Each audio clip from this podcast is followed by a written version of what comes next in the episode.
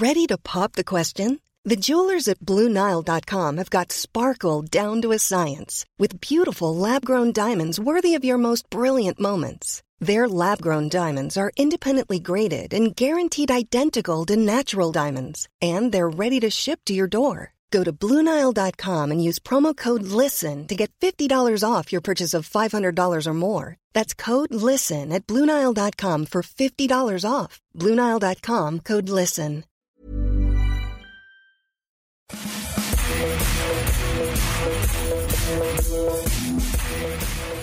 Bonjour à tous, je suis Martin Mosnier et bienvenue dans le FC Stream Team. Comme chaque semaine, 30, 35 ou 40 minutes pour débriefer toute l'actualité du football et en ma compagnie, comme chaque semaine, Monsieur Dupuis, Monsieur Maxime Dupuis, journaliste à Eurosport, lui aussi.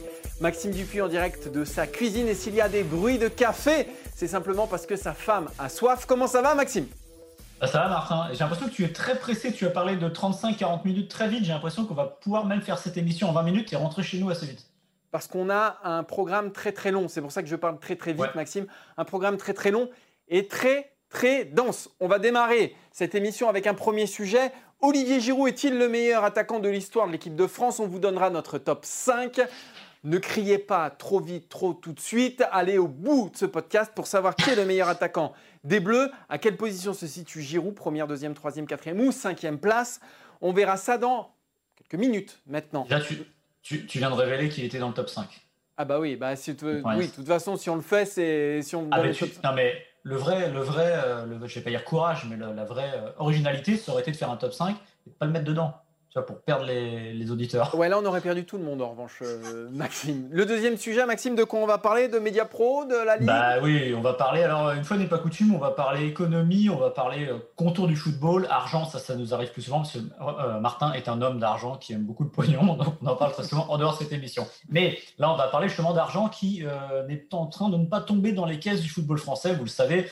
Mediapro est en train de demander à la Ligue de renégocier bah, l'appel d'offres qui avait été fait. En gros, ils ne veulent plus payer ce qu'ils devaient payer because of the Covid. Et évidemment, c'est une bombe absolue sur le football français parce qu'on se rendra compte avec euh, un avocat et un économiste que le football français est peut-être en péril plus que jamais dans cet automne qui est catastrophique pour lui. Et on terminera avec euh, bah, des jeunes, des jeunes qui auraient peut-être mieux fait de ne pas partir. Tanguy Kouassi au Bayern, William Saliba à Arsenal. Ces deux hommes n'ont pas été inscrits sur les listes de leur club pour jouer la Coupe d'Europe. On fera un, point de vue un peu plus global sur ces défenseurs centraux qui sont partis à l'étranger. On essaiera d'en tirer quelques vérités. Euh, on verra ça à la fin de cette émission. Est-ce que Kwasi et Saliba ont bien fait de partir? Au moment, la réponse. Euh, oui. Et vous vous rendrez compte que ce sujet est lié au deuxième. Petit spoiler. Oula, Maxime, Maxime, il va loin. Maxime, Maxime il repère des trucs que personne n'a repéré. Il est dans. Si, si, c'est très simple. Il est dans la matrice de l'émission, en fait, Maxime. C'est assez incroyable. Parce qu'il débarque une minute avant le début de l'émission, tranquille, en short et en claquette. Il nous demande Alors, les gars, euh, qu'est-ce qu'il y a comme programme aujourd'hui? Ok. Eh. Et après, il fait tout au talent. Hein. En short, les bonjours. En short, les bonjours, c'est vrai. Là, on ne voit pas, mais j'espère que tu as un short quand même, Maxime. J'espère. Ah, suspense, on verra. Pour ceux qui, êtes, qui, nous écoutez sur le, podcast, ça n'a aucune importance. Continuez à nous écouter, c'est pas grave. Pour ceux euh, qui sont sur eurosport.fr et qui regardent les vidéos, j'espère que Maxime ne se lèvera pas pendant cette émission. C'est tout ce que je peux dire. Euh, pour nous écouter plus que pour nous voir, vous allez évidemment sur les bonnes plateformes de podcast, euh, Apple Podcast, Deezer, Spotify, Acast, Castbox, etc. vous vous abonnez évidemment parce qu'encore une fois, ça vous permet de retrouver l'émission la semaine suivante très facilement et aussi vous mettez une bonne note parce que vous nous aimez bien et qu'on vous aime beaucoup aussi. Et ça nous ferait très plaisir avant le week-end. Sinon, on passerait un très mauvais week-end et ça, c'est bon pour personne. C'est bon pour personne. C'est pas bon pour la digestion du poulet du dimanche midi. C'est pas bon du tout quand on n'a pas de, de notes. Allez, on démarre. Maxime avec. Poulet, le poulet du dimanche midi, ça s'est perdu quand même, que tradition, j'ai Ah non, moi, poulet frites les dimanches midi. Hein. Toujours? Toujours. Le petit poulet que tu vas chercher à la... au marché, j'imagine. Bah, évidemment.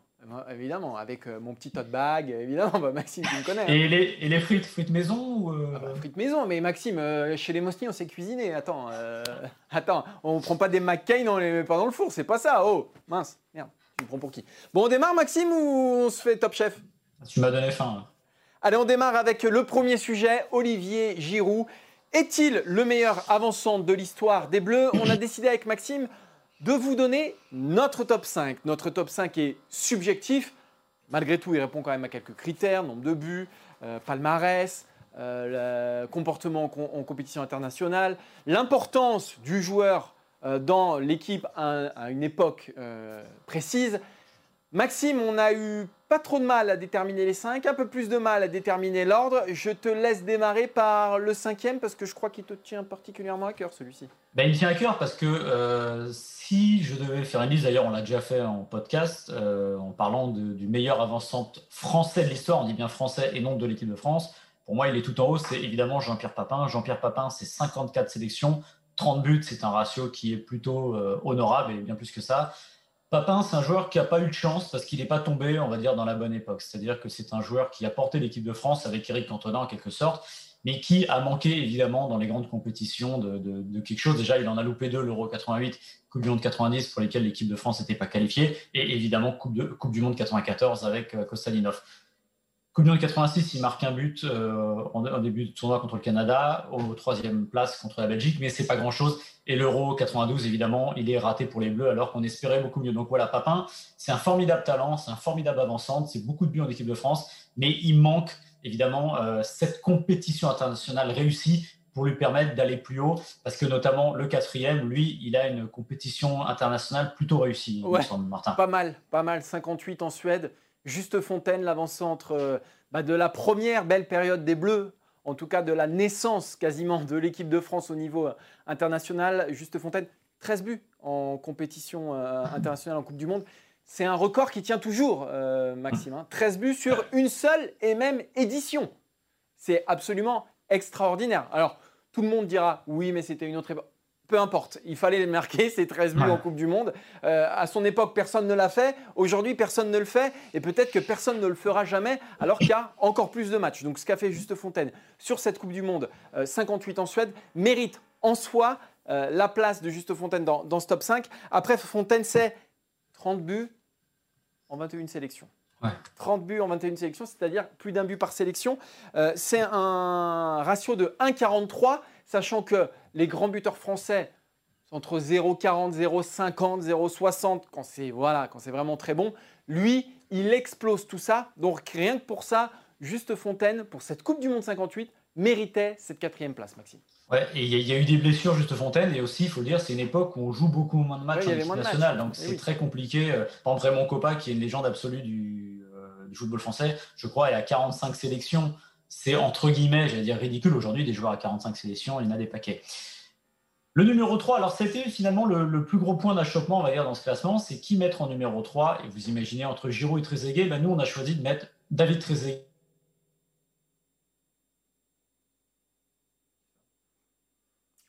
Ouais. Ça a bloqué, ça a frisé.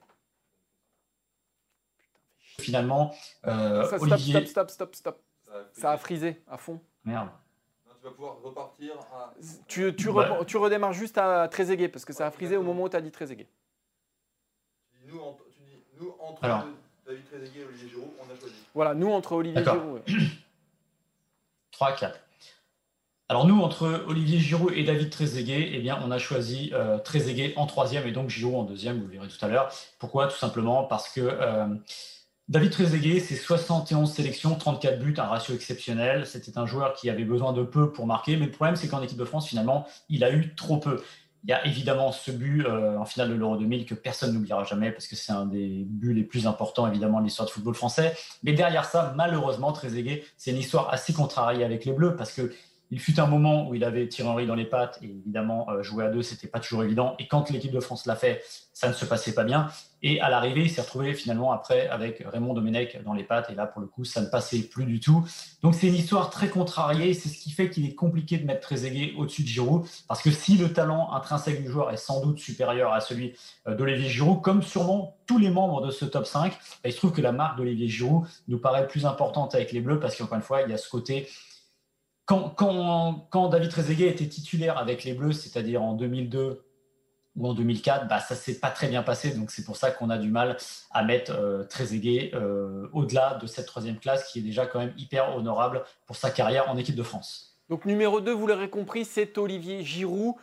Deuxième meilleur buteur de l'histoire des Bleus aujourd'hui, champion du monde, finaliste de l'Euro 2016. Ça, c'est pour ses accomplissements, ce qu'on voit sur le papier, les stats.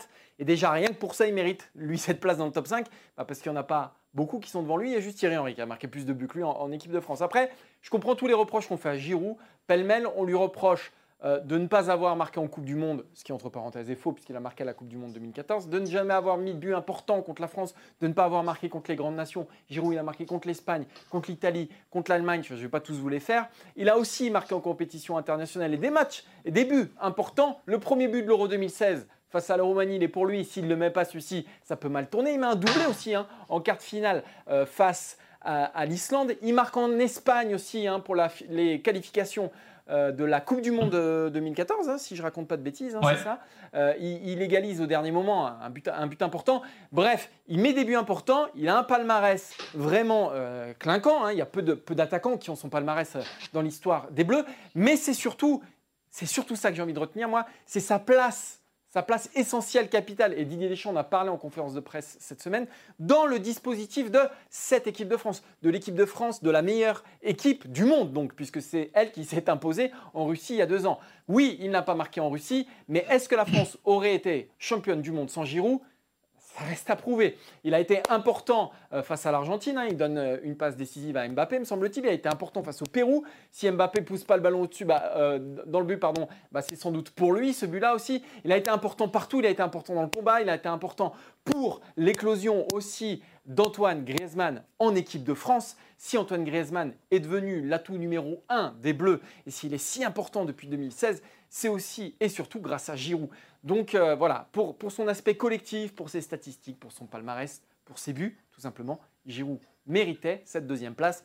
En revanche, en revanche, il ne décroche pas la tabale parce que devant lui, il y en a encore un qui a encore un palmarès encore supérieur et qui a marqué encore des buts plus importants, Maxime. Et si, vous avez entendu le bruit vous ne voyez pas, c'est Martin qui tapait dans ses points tellement il martelait ses arguments, tellement il lui tenait à cœur, il a bien raison. Et bien le numéro 1, évidemment, il est incontournable parce que déjà, il y a, on n'est pas fait autrement, il y a les statistiques c'est lui qui a dépassé Platini le premier. Euh, pendant très longtemps, on s'est demandé qui dépasserait Platini, comment était-ce possible. On a même pensé à un moment que ce serait aigué, mais vu que ça s'est mal terminé, eh ben, aigué a dû laisser place à un autre. Évidemment, c'est Thierry Henry. Thierry Henry, 51 buts en sélection, 123, 123 euh, sélections, euh, 4 Coupes du Monde. la dernière, on l'oubliera, mais évidemment, il y a la victoire de 98, il y a l'Euro 2000, euh, il y a la finale de 2006, et puis voilà, il y a une, euh, dire une longévité tout au long de, de, ces 10 années, on va dire, d'équipe de France qui sont exceptionnelles. Enfin, je dis années, il y en a 13 d'ailleurs. C'est euh, voilà l'attaquant dessus. Je sais même pas quoi dire finalement sur Thierry Henry. On a déjà tout dit. C'est pour moi déjà, on a même parlé ici dans un autre podcast. C'est même on parle d'avancante, mais c'est limité à dire qu'il est avancante. Non, c'est le meilleur attaquant de l'histoire des Bleus, tout simplement un immense joueur. Ce que je voudrais te demander, Martin, quand même, c'est euh, le seul dans cette liste-là qui n'a pas terminé sa carrière, c'est évidemment Olivier Giroud. Directement, je vais te demander, est-ce que tu peux imaginer qu'un jour, Olivier Giroud ne devienne pas, non pas le meilleur buteur de l'histoire des Bleus, c'est pas la même question, mais qui devienne le plus grand attaquant de l'histoire de l'équipe de France. Ce qui est compliqué, c'est que hum, il incarne pas cette équipe de France. C'est un soldat, Giroud. Euh, alors tu me diras, euh, Henri, il y avait Zidane, mais malgré tout, euh, il prenait quand même beaucoup la lumière, Henri.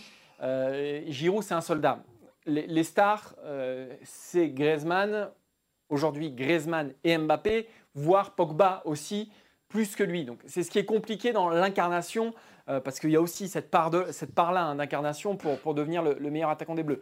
Après, si les Bleus gagnent l'Euro, si les Bleus gagnent la Coupe du Monde au Qatar, euh, si Giroud met 5 ou 6 buts dans chacune des compétitions, ça fait beaucoup de si. Là, on pourra se reposer la question, s'il est double champion du monde, bon, euh, et qu'il a une part prépondérante, parce que la faiblesse de Giroud, malgré tout, euh, par rapport à Henri, c'est qu'effectivement, euh, sur cette Coupe du Monde 2018, il ne marque pas et il fait briller les autres, c'est ce que je disais tout à l'heure. Donc c'est cet aspect-là pour moi qui lui manque à, Olivier Giroud. Après, il lui, reste, il lui reste du temps, mais je crois qu'il a 34 ans. Hein, donc, euh, Ouais, et la semaine dernière, il parlait potentiellement de dernière compétition internationale avec l'Euro 2021, du coup. moi, je lui conseillerais, s'il peut, tenir jusqu'à la Qatar 2022, ah oui. puisque finalement, il n'y a qu'un an. Et en fait, ce qui est marrant, si tu veux différencier pour moi Henri et, et Giroud, c'est que euh, Henri, pour le coup, c'est le, talent, évidemment, à l'état pur, etc. Et Giroud, c'est le, chevalier de l'invisible, c'est-à-dire que tout ce qu'il fait dans l'ombre est aussi exceptionnel. Moi, je me souviens, j'ai des images de la Coupe du Monde 2018. Évidemment, on, était, on avait la chance d'être au stade avec Martin.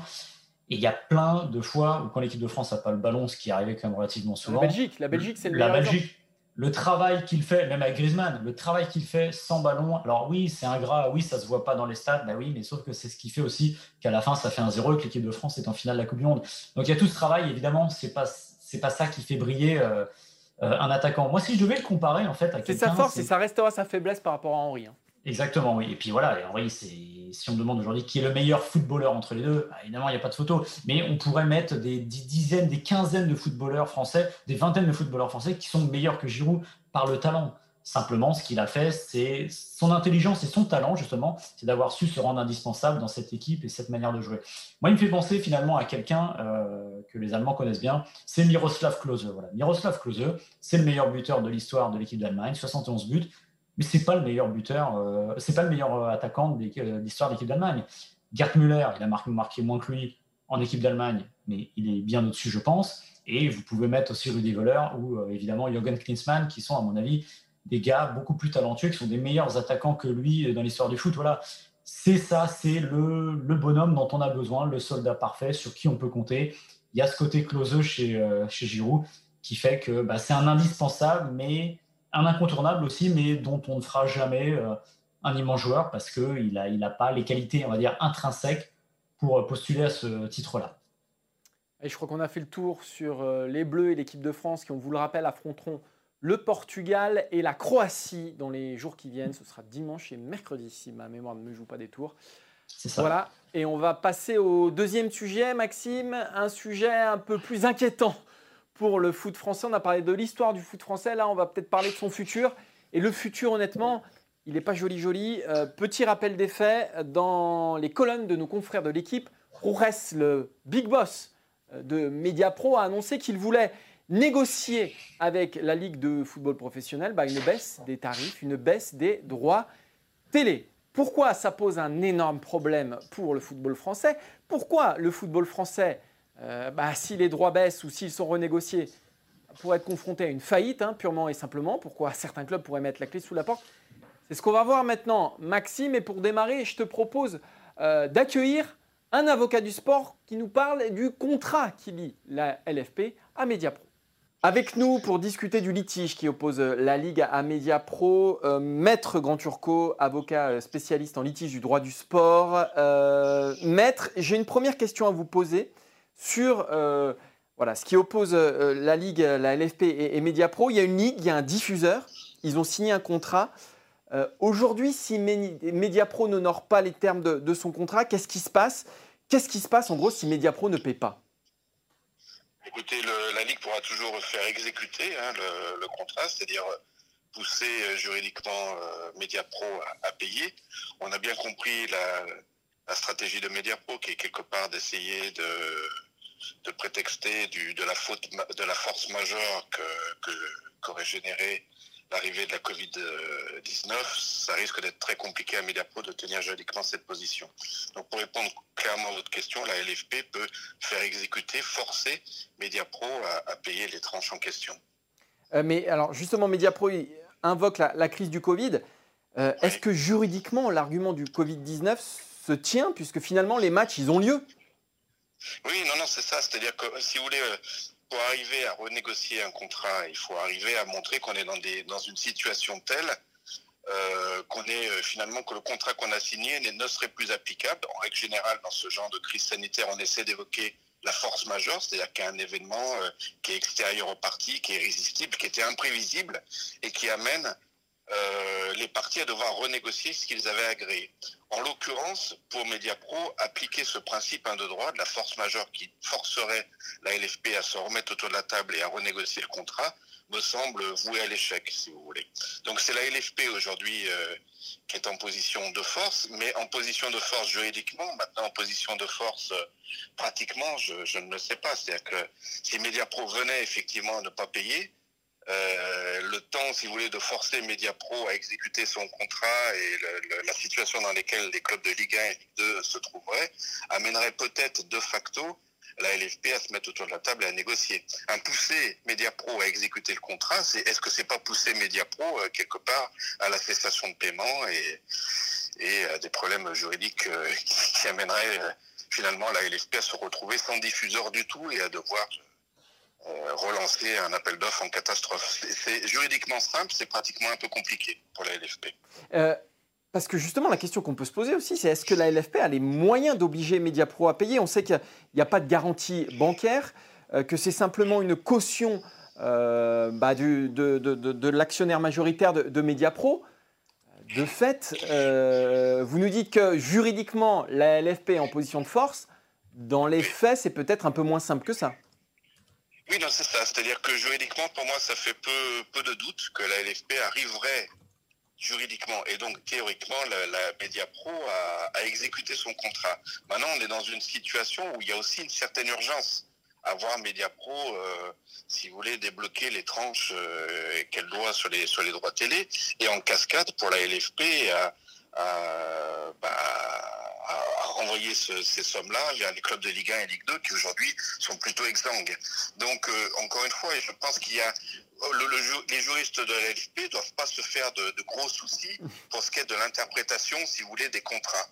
Mais ça, c'est les juristes. Maintenant, les, dirigeants de la LFP ont d'autres soucis qui ne sont pas vraiment des soucis juridiques, qui sont des soucis pratiques. Il faut que ces sommes tombent rapidement.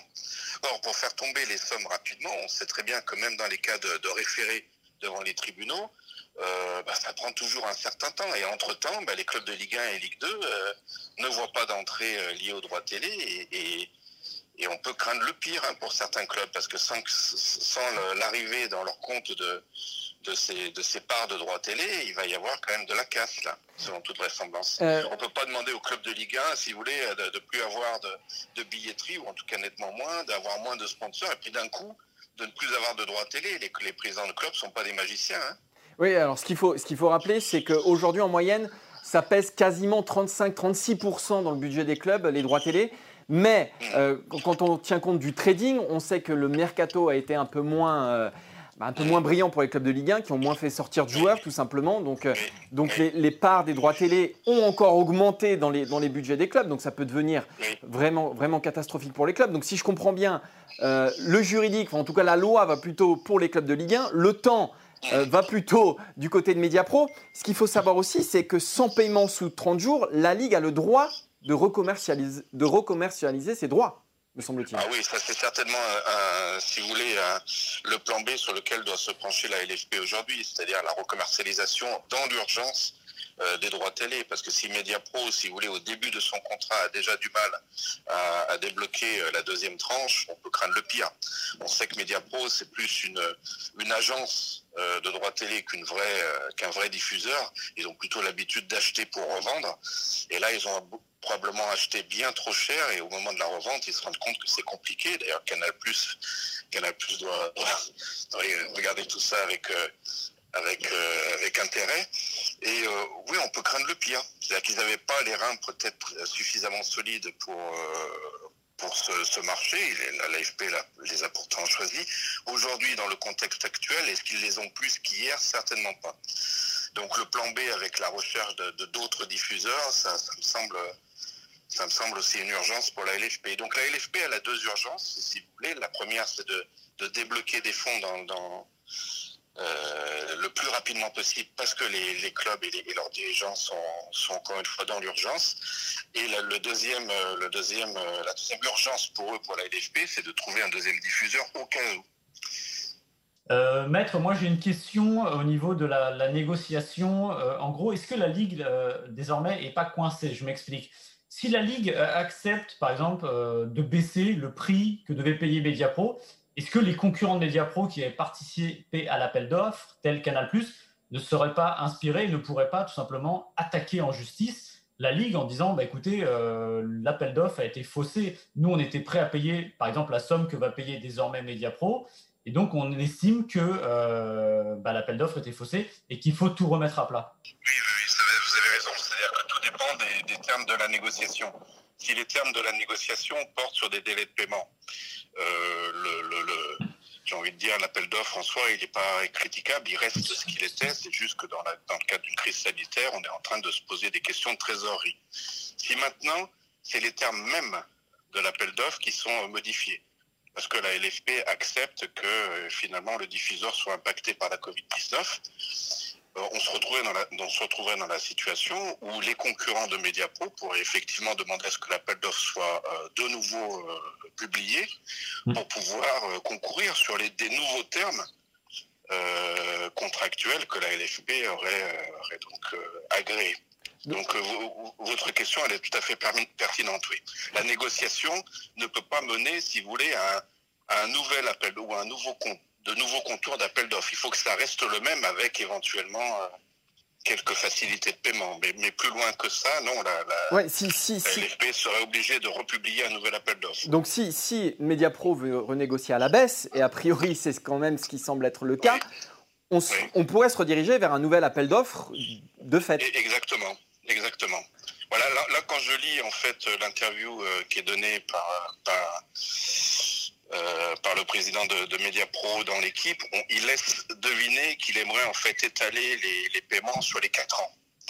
Voilà, dans quel cas il est, voilà, dans quel cas ça serait effectivement envisageable euh, Parce qu'on parlerait de trésorerie, on parlerait de décaissement. D'accord, d'accord. Euh, maintenant, s'il veut diminuer le prix, alors là non. Là, je pense qu'on se dirigerait très clairement vers un nouvel appel d'offres, qu'il gagnerait du coup probablement par un, vu les circonstances. Ça c'est sûr. Voilà. Parfait. Bah, merci beaucoup pour toutes ces précisions, pour votre expertise. Merci beaucoup. Et bah, en tout cas, je pense qu'on pourra vous rappeler dans peut-être la semaine prochaine et peut-être la semaine d'après, parce que c'est loin d'être terminé cette histoire. Merci beaucoup, maître. Effectivement. Je vous en prie. Merci, au revoir. On continue d'explorer euh, ce dossier un peu complexe entre Mediapro et la Ligue de football professionnel avec notre euh, nouvel invité, euh, Christophe Lepetit, économiste du sport au CDES de Limoges. Merci Christophe, euh, de prendre quelques minutes pour nous éclairer un petit peu, parce qu'on a besoin de spécialistes hein, quand même dans ce dossier-là, qui est un peu, un peu complexe. Quand il s'agit de parler de 4-4-2, on est là, il n'y a pas de problème. Mais parfois, quand il faut aller un peu plus loin, autant parler à ceux qui connaissent le mieux le sujet. Moi, j'ai une première question, Christophe. Quand, je regarde tout ce qui se passe au niveau de, de Mediapro et de la LFP, la première remarque que je me fais, c'est est-ce que finalement la LFP ne s'est pas jetée toute seule dans la gueule du loup en choisissant un diffuseur avec un modèle économique très fragile. Euh, on rappelle 3,5 hein, millions d'abonnés, il, misait sur 3,5 millions d'abonnés, et surtout en ne demandant pas de garantie bancaire à ce nouvel euh, investisseur. C'est effectivement des, questions qui se posent depuis euh, hier. c'est difficile de répondre à cette question-là. La, Ligue de football professionnel, il y a deux ans, a lancé un appel d'offres extrêmement bien bâti, extrêmement bien monté, qui a amené Mediapro à rentrer sur le marché français et qui a amené les diffuseurs qui sont qui se sont montrés intéressés à miser globalement 1,13 milliard d'euros euh, à ce moment-là. Donc, euh, on se félicitait plutôt de la belle mécanique et de la réussite de cet appel d'offres à ce moment-là. Donc, aujourd'hui, on est dans une situation qui est complètement différente et on peut se poser euh, légitimement cette question. Euh, et les deux questions que vous soulevez sont très pertinentes. En effet, est-ce que Mediapro, en ayant misé globalement 800 millions d'euros sur la table, a une capacité à pouvoir rentabiliser son offre c'est extrêmement compliqué. Un modèle où vous devez avoir 3,5 millions euh, d'abonnés à, 25 euros par mois, c'est euh, pour une chaîne 100% foot, c'est du jamais vu en France. Donc euh, c'est une question légitime qui se pose. Et la seconde question, c'est la question de la garantie. c'est vrai qu'il aurait très certainement été plus confortable aujourd'hui d'avoir une garantie à première demande, ce qui visiblement n'est pas le cas. Euh, puisqu'aujourd'hui, il semble qu'il n'existe qu'une euh, qu'une garantie ou qu'un engagement de la part de l'actionnaire de Mediapro euh, de couvrir les, sommes payées. Donc c'est sûr qu'on est dans une situation qui n'est pas confortable pour la Ligue de football professionnel et qui est extrêmement embêtante et perturbante pour l'ensemble des clubs français. Parce qu'on va essayer d'être clair. Pourquoi, pourquoi c'est inquiétant au niveau du football français? Est-ce que vous pouvez nous rappeler dans un premier temps quelle est la part du montant des droits TV dans les budgets des clubs français pour qu'on comprenne bien à quel point la situation est inquiétante bah, c'est une moyenne aux alentours de 60%. Hein, euh, les droits télé représentent 60% de l'économie des clubs hors transfert. Euh, et euh, pour certains clubs, derrière cette moyenne, se cachent des situations encore plus importantes puisque certains clubs peuvent dépendre jusqu'à 70%, 80% de leurs recettes des montants des droits télé. Donc on parle de la principale recette et du principal mode de financement d'une grande majorité des clubs français.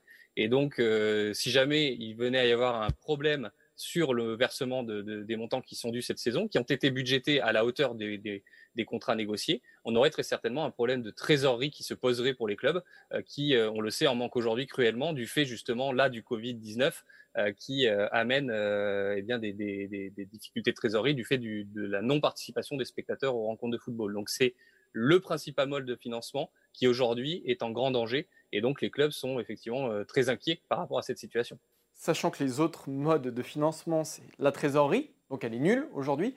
Le sponsoring, on sait qu'il y a des clubs qui sont en très grosse difficulté parce qu'il y a plein d'entreprises. Bah, le sponsoring, c'est plus du tout une priorité. Et l'autre, c'est le trading. il y a eu un marché des transferts qui a été assez calme, relativement calme, du fait de cette crise du Covid-19 qui a impacté toutes les économies, que ce soit euh, des clubs euh, anglais, etc. Donc les clubs français ont moins vendu, n'ont plus de billetterie. Et maintenant, c'est euh, les droits télé, donc qui est quand même, euh, comme vous le disiez, la, ressource principale. Ma question, elle est simple. Est-ce qu'aujourd'hui, le foot français est au bord de la faillite? Oui, euh, très, clairement, si les droits télé ne sont pas versés, euh, ou si le montant venait à diminuer de façon brutale, il y aurait euh, un risque de faillite pour certainement plusieurs clubs. En tout cas, il y aurait un risque de, placement, enfin de cessation de paiement pour de nombreux clubs de, football qui ne seraient plus en mesure, par manque de liquidité, euh, comme vous le rappelez, du fait du non-versement potentiel des droits télé, mais également de ce marché des transferts qui n'a pas du tout été porteur sur cette intersaison. Et donc, ces clubs ne, seraient plus en mesure de pouvoir assumer le paiement euh, de leurs charges, en particulier des salaires, mais également euh, des, charges liées aux prestations des, prestataires et des fournisseurs. Et donc, c'est vrai que c'est un risque un peu global qui, pèse aujourd'hui, qui menace l'ensemble du football français. Donc, il faut espérer qu'on trouve une situation, une, solution à cette situation, parce que sinon, on pourrait potentiellement avoir des, eh bien, des, disparitions de, certains clubs. Donc, ce qui serait un, vrai problème pour les clubs eux-mêmes, pour les salariés de ces clubs, mais aussi pour, euh, pour l'équité et, la préservation du championnat de France de football. Est-ce qu'il y a des clubs qui sont euh, plus à risque que d'autres? Moi, je pense un peu, peut-être naïvement, vous allez me dire que les clubs qui sont adossés à des gros actionnaires, on pense à Rennes, on pense à Paris, évidemment, on pense aussi à Marseille, hein, qui est un gros actionnaire euh, derrière. Euh, ou des clubs qui ont peut-être des modèles un peu plus vertueux, Lyon qui, euh, euh, possède son stade, ou, sont peut-être plus à l'abri que d'autres. On pense à Saint-Etienne qui a déjà engagé des prêts, on pense à Bordeaux, peut-être aussi, on pense à Lille aussi, qui est un club qui se construit malgré tout sur une dette. Est-ce que ces clubs-là est-ce qu'il y a des clubs qui sont plus exposés que d'autres? Honnêtement, quand on parle de non-versement des droits télé, tous les clubs deviennent exposés encore plus dans la situation euh, Covid-19 qui a impacté le marché des transferts dont dépendent beaucoup de clubs français. Donc je pense qu'aujourd'hui, tous les clubs, y compris les plus gros, euh, sont très inquiets de la situation. Maintenant, effectivement, comme vous le mentionnez, euh, certains auront peut-être la capacité à passer l'écueil en attendant des jours meilleurs et en attendant que potentiellement un nouveau contrat de droit télé soit signé. Encore une fois, c'est, on parle au, conditionnel, hein, parce que Mediapro, pour l'instant, n'est pas sorti de son contrat. Et certains clubs auront la capacité à mieux passer cette crise. Ceux, effectivement, qui sont adossés à des actionnaires euh, costauds qui seront, qui seront capables d'injecter les liquidités nécessaires justement pour éviter que les clubs leurs clubs se, retrouvent en situation de cessation de paiement. Donc évidemment que dans cette situation-là, il vaut mieux être adossé à un État souverain euh, comme le Paris Saint-Germain plutôt qu'à un pool de petits actionnaires euh, à une à implantation très locale qui sont eux-mêmes, il faut le rappeler, très impactés par la crise potentiellement dans leur business. Donc ça veut dire qu'aujourd'hui, on a on va se retrouver face à une situation potentiellement où ce ne sera pas la, volonté des actionnaires euh, d'injecter des liquidités qui va, qui va être euh, questionnée. Ça sera leur capacité à le faire. Est-ce que, je ne sais pas, un, président de club qui a des entreprises qui, euh, qui ne tournent pas ou qui tournent au ralenti depuis le mois de mars aura la capacité à injecter 2, 5, 10 millions d'euros dans, dans son club de football? J'en suis pas sûr. Et c'est donc dans cette situation-là et pour ces clubs-là qu'on se retrouvera potentiellement en difficulté, oui. Comment, on s'en sort? Comment on s'en sort? On, voit qu'aujourd'hui, euh, Mediapro met un peu le couteau sous la gorge de, la LFP en demandant de, un rabais. On voit que la LFP euh, bah, lui oppose une fin de non-recevoir. Est-ce qu'il y a une solution pour sortir de, cette crise-là? Est-ce est-ce qu'on peut, on peut envisager un nouvel appel d'offres? C'est très compliqué, c'est très nébuleux. Et, et aujourd'hui, c'est pour ça qu'on parle avec vous du scénario du pire, parce qu'il faut l'envisager aussi. Mais comment on sort de tout ça? Le scénario du, meilleur, ça serait euh, que, que Mediapro verse les sommes qui, sont dues. Euh, pour le coup, je suis pas certain que le Covid-19 soit euh, une vraie excuse par rapport à la situation et par rapport à ce que met en avant Mediapro. donc là, il faudrait espérer en fait qu'il y ait une solution qui soit trouvée. Euh, peut-être avec une intervention politique au plus haut niveau. Euh, on a vu la ministre des Sports intervenir, mais peut-être faut-il que ce soit le président de la République qui intervienne vis-à-vis de son homologue chinois, euh, puisque Mediapro dispose d'un actionnaire, actionnaire principal qui soit chinois, pour que les, les sommes soient versées. Si c'est pas le cas, on a de grosses difficultés. Il y a plusieurs scénarios possibles. Le premier, c'est qu'il y a une négociation qui s'enclenche entre Mediapro et la LFP pour qu'il y ait une diminution peut-être du montant versé sur la première année de contrat qui soit récupéré sur les trois années restantes mais ça poserait quand même la question de savoir jusqu'où justement on est capable d'aller sans mettre en difficulté certains clubs de football par rapport à leur trésorerie. Et le pire de tout, ça serait effectivement qu'il n'y ait pas d'accord du tout, que le contrat soit rompu, dénoncé par la LFP du fait d'un non-versement par exemple de Mediapro, et qu'on se retrouve dans une situation où en urgence la Ligue de football professionnel serait, euh, aurait besoin d'exploiter elle-même ses droits dans l'attente du lancement d'un nouvel appel d'offres nouvel appel d'offres qui se passerait dans des conditions extrêmement négatives pour le football français. Puisque si nouvel appel d'offres il, y avait, euh, ben, Mediapro ne participerait pas. Je ne suis pas certain qu'aujourd'hui des nouveaux entrants viendraient pour prendre le relais de Mediapro. Et donc ça veut dire qu'on se retrouverait potentiellement dans une situation où la Ligue de football professionnel se retrouverait face à Canal+, très certainement très intéressé, euh, et éventuellement Beansport, même si on sait que Beansport s'est rapproché de Canal+. Mais dans cette situation-là, Canal+ se retrouverait vraiment en position de faire les prix, de proposer le prix qu'il souhaiterait, et ne proposerait pas euh, très certainement les montants qui avaient été mis sur la table par, euh, par Mediapro. Ce qui veut dire que Canal+ proposerait un montant euh, dans cette politique fiction qui permettrait au football de passer l'écueil, mais très certainement bien inférieur au montant qui est aujourd'hui mis sur la table par Mediapro. Et donc ça veut dire malgré tout une économie qui sera amenée à, décroître. Parfait, ben, merci beaucoup pour votre expertise, merci beaucoup. On espère que tout ça se dénouera euh, bah, le plus sereinement, le plus facilement du monde, parce qu'on a vu avec vous que euh, sinon c'est des jours euh, assez compliqués qui s'annoncent pour le football français. Merci beaucoup, Monsieur Le Petit. Merci beaucoup, au revoir. Merci beaucoup, au revoir. Maxime, j'aimerais avoir toi ton, ton sentiment sur cette affaire bah, qui, mmh. qui, qui, sent quand même pas très bon pour le football français. On a l'impression que la LFP, on en parlait avec Christophe Le Petit un, tout petit peu avant, on a l'impression que la LFP euh, s'est un petit peu jetée dans la gueule du loup quand même. Hein. Bah oui, enfin, les doutes sont. En fait, ce serait facile aujourd'hui de dire, euh, bah oui, il y a le Covid, etc., on l'a vu venir. Mais ce problème, c'est qu'on l'a vraiment vu venir. Parce que hors Covid, déjà, souvenez-vous, au moment où Media Pro, Pro rafle la mise, bah déjà, 99% des gens ne savent pas ce qu'est Media Pro. Voilà, c'est pas un acteur traditionnel, c'est pas Canal+, c'est pas un diffuseur habituel. Donc il y avait la question de savoir d'où venait Mediapro. Et souvenez-vous, il y avait l'histoire de la Serie A, la Serie A qui avait refusé euh, Mediapro, qui avait cassé, je crois, le contrat plus ou moins. Il n'y avait pas de garantie bancaire et il y avait une autre offre, il me semble, de Mediapro. La Serie A avait dit non. La Serie A, elle a peut-être fait ce que la Ligue 1 n'a pas été capable de faire, c'est-à-dire de renoncer à un peu d'argent. Aujourd'hui, la spirale, elle est simple, on va au plus offrant. Alors vous me direz, dans un appel d'offres, c'est normal on va au plus offrant. N'empêche qu'il y a des garanties à avoir, et qui ne sont pas seulement des garanties bancaires, il y a aussi le côté euh, garantie d'exposition, parce qu'aujourd'hui, la, Ligue 1, de toute manière, elle souffre de ça. Euh, aujourd'hui, il n'y a pas beaucoup d'abonnés, c'est une offre, ça vient de démarrer, donc il y a quand même une souffrance quelque part de la Ligue 1, et là, elle se retrouve dans la panade. Imaginez quand même les clubs de Ligue 1 qui ont fait, parce qu'on parle ou de baisser la note, ou on parle d'échelonner les paiements. Ah oui, mais allez dire à Rennes qui investit euh, cet été aux autres clubs, ah ouais, mais non, on va pas vous payer maintenant, on vous paiera plus tard. Ça dit quoi? Ça dit que vous créez du déficit. Si vous créez du déficit devant la DNCG, ça peut poser problème. Mais peut-être que la DNCG euh, fermera les yeux parce qu'elle connaît la situation locale. Mais qui dit que l'UEFA, elle, euh, comment dire, euh, fermera les yeux quand on en reviendra au fair play financier? Elle dira peut-être, bah oui, mais là, vous êtes gentil, il y a du déficit. Donc, c'est bon pour personne cette affaire et c'est vraiment très inquiétant parce que, encore une fois, euh, bah, on a l'impression que la Ligue, comme tu dis, ce que tu l'as dit, je crois, juste avant, c'est un peu jeté dans la gueule du loup. Et on souhaite bon courage à celui qui se retrouve avec cette situation-là. C'est-à-dire Vincent Labrune, c'est le baptême du feu le ah plus dingue qu'on puisse imaginer. Et ce qui est assez rigolo, enfin pas rigolo du tout d'ailleurs, enfin moi ça me fait pas rire personnellement, mais c'est qu'en mars quand même, les présidents de Ligue 1 et la LFP nous ont dit on va arrêter le championnat pour bien démarrer 2020-2021 pour faire plaisir à Mediapro. Et ce qui est important quand même, c'est le chèque qu'on va toucher avec Mediapro. Donc là, mm. on va s'arrêter là pour le moment. On va tranquille, on va bien préparer la saison qui vient. Deuxième échéance, il y a déjà un problème. Euh, franchement, cette histoire sent très très mauvais et c'est ce que nous ont dit euh, l'avocat et l'économiste. Hein. c'est qu'aujourd'hui, ce qui menace la Ligue 1, c'est une faillite simplement. On a appris en cette fin de semaine que ni William Saliba ni Tanguy pardon, ne figuraient sur les listes d'Arsenal et du Bayern de Munich pour jouer la Ligue Europa pour les Gunners et la Ligue des Champions pour euh, les Bavarois. Qu'est-ce que ça pose comme question? Euh, Ça pose déjà la question du choix de carrière de ces hommes-là. Ça pose la question aussi de leur euh, place dans l'effectif.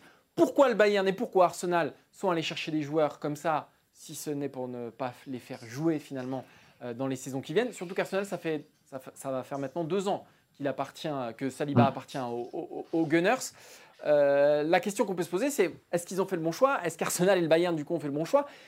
Essayez de comprendre si, finalement, on, dit souvent, les petits jeunes, il faut qu'ils partent en Allemagne pour s'aguerrir, euh, pour qu'ils grandissent. Et on en a vu hein, des, des, bons exemples. On pense à Laporte, on pense à Varane, euh, Koundé qui est parti aussi l'année dernière et mmh. qui a gagné la, Ligue Europa et qui va sans doute très bientôt faire ses débuts en, équipe de France. On pense à Upamecano qui va jouer ce week-end. Euh, avec, bah non, il est forfait d'ailleurs, je dis n'importe quoi, mais qui en tout cas fait partie des 23 de Didier Deschamps. Euh, Maxime, quel regard tu portes toi sur, sur, sur ces, deux-là, Saliba et, et, et Kwasi, et sur le fait que leur club ne les ait pas, ne les ait pas inscrits en Coupe d'Europe?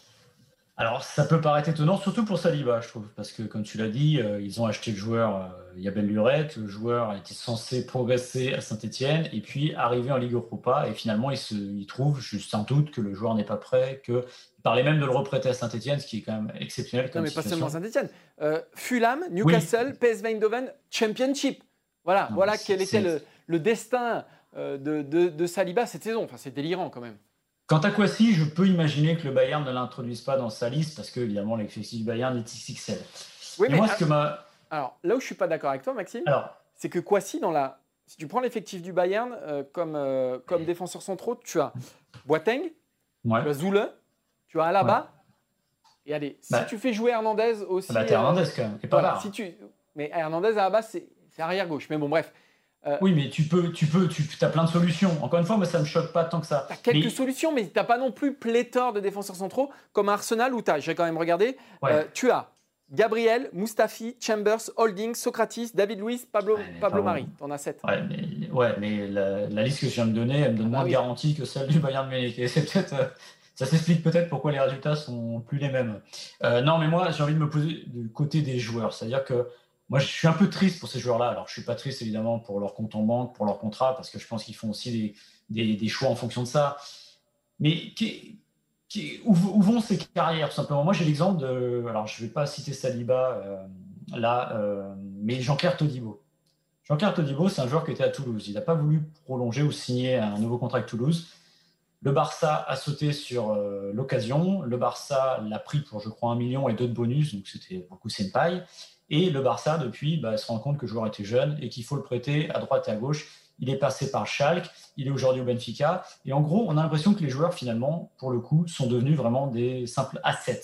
C'est-à-dire que les, clubs les prennent à moindre frais, je dis bien moindre frais souvent, et se disent de toute manière, ce joueur-là, s'il joue pas chez nous, on va le prêter et on se fera de l'argent dessus. Voilà, là on est vraiment dans la, dans la, logique complètement caricaturale du foot business. À quoi c'est cet exemple-là, l'exemple parfait, parce qu'il n'avait pas de contrat professionnel, donc il hum. est parti pour rien du côté, de, du, côté de, du Bayern Munich. Ah oui, parce que c'est des joueurs qui ne, qui ne coûtent rien. Il n'y a, a, aucun risque pour le Bayern Munich. Euh, prendre Kwasi, c'est une paille. Et ça peut rapporter gros. Donc aujourd'hui, on en est là. Et ce qui donne que ces joueurs-là se retrouvent dans des gros clubs qui ont des effectifs XXL et dans lesquels ils vont sûrement souvent avoir du mal à jouer, ils vont se faire prêter. Ici, ils vont se faire prêter à gauche, à droite, à gauche, à droite pendant 3-4 ans, et puis à un moment, ils sont transférés. Et ben, peut-être qu'ils gâcheront leur carrière parce qu'ils n'auront pas suivi une progression linéaire.